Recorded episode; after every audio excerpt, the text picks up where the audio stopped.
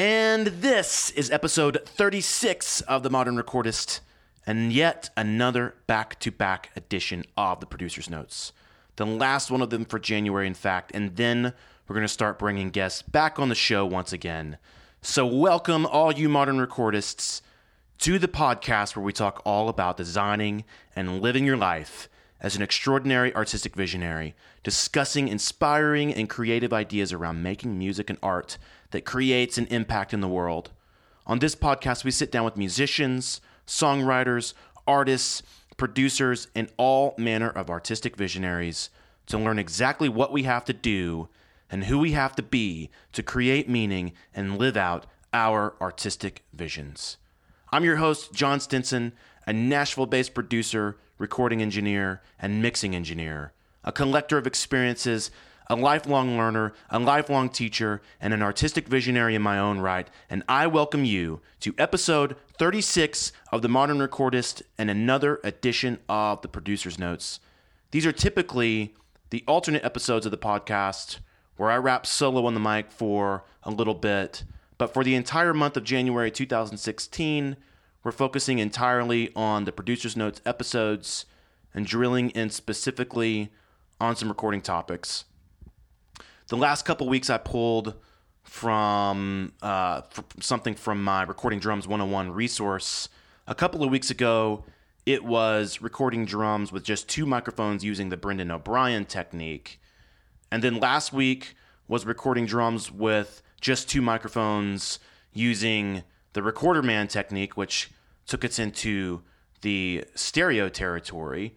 And then this week, we're going to graduate up to three microphones I'm pulling another setup from my Recording Drums 101 resource, this time the Glyn Johns technique. But real quick, before I get into the rest of the episode, I want to clue you in on this Recording Drums 101 resource. Not too long ago, I noticed how much people were getting overwhelmed and confused and bogged down with recording drums. Artists and songwriters who were just getting into recording as a way to demo their ideas were getting so derailed from their creative process, trying to figure out how to get the drums recorded that they weren't able to actually finish their ideas and actually create any music. And also kept running into some recording engineers who had picked up some bad habits here and there. So I decided to put together a free resource called Recording Drums 101, a home studio guide for pro sounding drums, and offer that on my website at jonstinson.com. Recording Drums 101 is a collection of drum miking setups, as well as a good chunk of supporting information that will make your drum recording sound amazing. Uh, this is all stuff that I learned from working with and studying some of the greatest recording engineers in the record making business during my more than 10 years working in a whole bunch of different studios, home studios, and even some of the biggest, most extravagant commercial studios out there. The idea is to give you only the exact info that you need and all the details on exactly how to set it up so that you can simply plug and play and keep your mind in the creative flow of things. You don't need to worry about all the technical stuff that goes into recording. You need to keep your mind focused on creating great music, and this free resource on recording drums will help you do just that. So that's where today's podcast topic comes from, as well as the topic for the last two episodes. To read more in depth about these drum recording setups, hear some audio and see some pictures, and learn some supporting stuff like tuning the drums and how to get punchy and powerful recordings, go check out Recording Drums 101, a home studio guide for pro sounding drums, on my website at jonstinson.com. That's J O N S T I N S O N.com. Remember, there's no H in Jon. You can just scroll down on the front page a little bit and click the big Recording Drums 101 graphic right there. You can't miss it. While on that resource page, go ahead and subscribe to my email list using any of the forms on that page. I'll send you tons more tips and resources on recording so that you can keep your focus on creating music. All right, onward to the show and onward to the Glyn Johns, Glyn Johns drum miking technique. So, Glyn Johns, in case you don't know, is the producer and recording engineer behind many of the Led Zeppelin albums. And one of the guys, along with John Bonham, of course, who uh, uh, crafted the Led Zeppelin drum sound. And it's pretty common for many drummers to reference John Bonham and Led Zeppelin when stepping into the studio to make a record for how they want their drums to sound on the record. The drum, the John Bonham drum sound, that's a mouthful to say, the John Bonham drum sound is regarded as one of the biggest and most bombastic drum sounds in the history of record making. And it, it's something many drummers and recording engineers often strive to emulate. And the great thing about this mic setup is that it's pretty minimalist and easy to get get going with, as it only requires three microphones, one close mic for the kick drum, and then two mics to serve as sort of overheads to capture the rest of the kit. So, for the kick drum mic, start by placing it just inside the porthole of the kick drum's front head and pointed at the point which the beater makes contact with the batter head of the kick drum. If your kick drum has no porthole in the front head, there's various workarounds for this. The easiest of which is uh, you can just uh, take the front uh, front head of the drum kit completely off, which I've had success doing.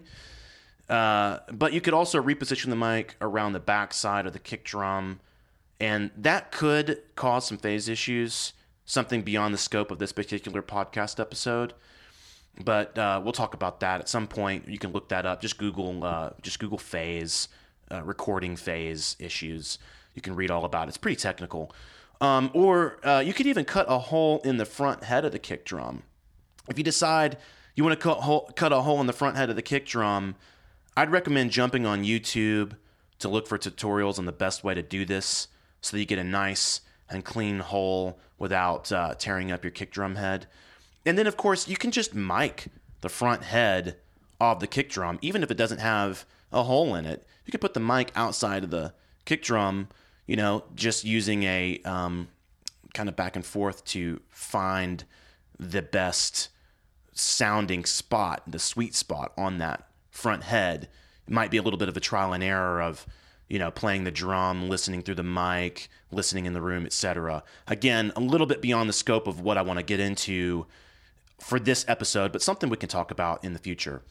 Then let's move on to the next mic, and uh, let's call this mic overhead mic two. Um, you know, this is going to be a little bit of a backwards thing, but uh, trust me, uh, it's going to make sense in a minute. So even though this is the first of the of the overhead mics that we're going to set up, let's go ahead and call it overhead mic two. Position this mic above the kit about 40 inches or so high and pointed directly down at the snare drum. Uh, and then we'll go and grab the next mic, which we'll call overhead mic one, and position it at about the three o'clock position near the floor tom, but not directly close miking it. Uh, this this also would be sort of the three o'clock position of the drum if you were standing behind the kit. By the way, Make sure this mic is about 12 inches or so above the rim of the floor tom and about 40 inches or so also away from the snare drum, pointed across the entire kit towards the hi hat. So it can be a little bit of a tedious thing to attempt to talk about recording stuff on a podcast with no visual references, but hopefully, so far, this stuff is making sense to you. Um, that's really it for the miking positions and the setup and such. Next, you'll want to patch all these mics into your recording software. Hopefully, you're good on how to do that, as again, that's something that I'm not going to get into on this episode of the podcast. Um, and I want to go ahead now and explain why I had you name the mics backwards from the way that we set them up. And I'll recap something that I talked about on the last episode. Um, this Glyn Johns mic setup just like the Recorder Man mic setup from the last episode of the podcast, yields a stereo drum recording. And anytime we're working with a stereo drum recording, we need to define how we're going to think of left and right. And there's really two main options for doing this there's the audience perspective, as if you're a member of the audience and hanging out in the crowd listening, and then there's drummer's perspective, as if you're hearing the drums exactly the way the drummer would hear them when playing. Personally, I like to pan things in such a way that it puts the listener in audience perspective. So in your recording software, go ahead and set up three tracks. Uh, for the first track, make sure the kick drum microphone is patched in here. You can call it, you know, kick. And make sure the kick drum microphone is patched in to this track. Then for overhead mic one, the mic that is at the three o'clock position by the floor tom, and it's actually the second of the two overhead mics that we set up. Make sure that this mic is patched into the next track. You can call it overhead mic one. And finally, for the mic we called overhead mic two, the one that is 40 inches directly over the kit, pointed directly down at the snare drum, the first of the two overheads that we set up. Make sure this mic is patched into the final and third track. You can call that track overhead mic 2. Then have someone play the drums while you listen how everything sounds. If you're going to be the one playing the drums, you can just hit record and then run over to the drum kit to play some stuff. You only need a few seconds of audio to be able to check out how things sound. You might notice at this point that your drums may not sound huge and bombastic in the way that the John Bonham and Led Zeppelin sound is known for, and I want to make a few comments on that. The true sound of most of the Led Zeppelin drum sounds and the sound that is particular uh, the Glyn Johns setup yields, it's more of a tight, punchy, and powerful sound. If you go back and listen to the Led Zeppelin catalog, you'll notice that only a few songs like Misty Mountain Hop or uh, When the Levee Breaks actually had the huge bombastic sounds. And that's where Andy Johns enters, the younger brother of Glyn and the guy who helped sculpt some of these bigger drum sounds on the Headley Grange sessions. On these particular sessions, Andy placed a couple of mics in a stairwell to capture the drums, and then he ran some processing on them after the fact to, to give them uh, somewhat of a huge and explosive sound and help in that department. And adding an element like this to the Glyn Johns approach can get you some really powerful and explosive results, but it isn't something I want to focus on right now, and it does significantly complicate the process of setting up to record drums. And the most important thing that I want us to focus on is to get a drum kit mic'd up as quickly as possible with a technique that is going to sound great yet not take you out of your creative flow. The most important aspect of creating great music that moves people is to focus on channeling your creative in- energy into the writing process. You know, if you don't have a well written and well performed song, it doesn't matter what microphone techniques you use to record it. So try this three mic setup to get some great punchy and pro sounding drum recordings. To read more about this setup and other simple yet awesome sounding drum microphone techniques, and to get some easy explanations on getting yourself set up to record great drum sounds without having to really think about it too much, go check out Recording Drums 101, a home studio guide for pro sounding drums. On this resource, I have pictures and even some audio examples of how each of these setups should sound. Go check them out, and while on that page, go ahead and make sure you sign up to my email list using any of the forms on that page. I'll send you tons more tips on recording, mixing, producing, and even ways you can reach your peak creative potential. Check it all out on my website at jonstinson.com. That's J O N S T I N S O N.com. Just remember, there's no H in Jon. And of course, if you're looking to work with someone to record your next uh, project or mix your next project, make sure you hit me up so we can talk about that as well. Just shoot me a message at jonstinson.com slash contact. That's it for this episode, my friends. Make sure you get subscribed and stay subscribed to the Modern Recordist.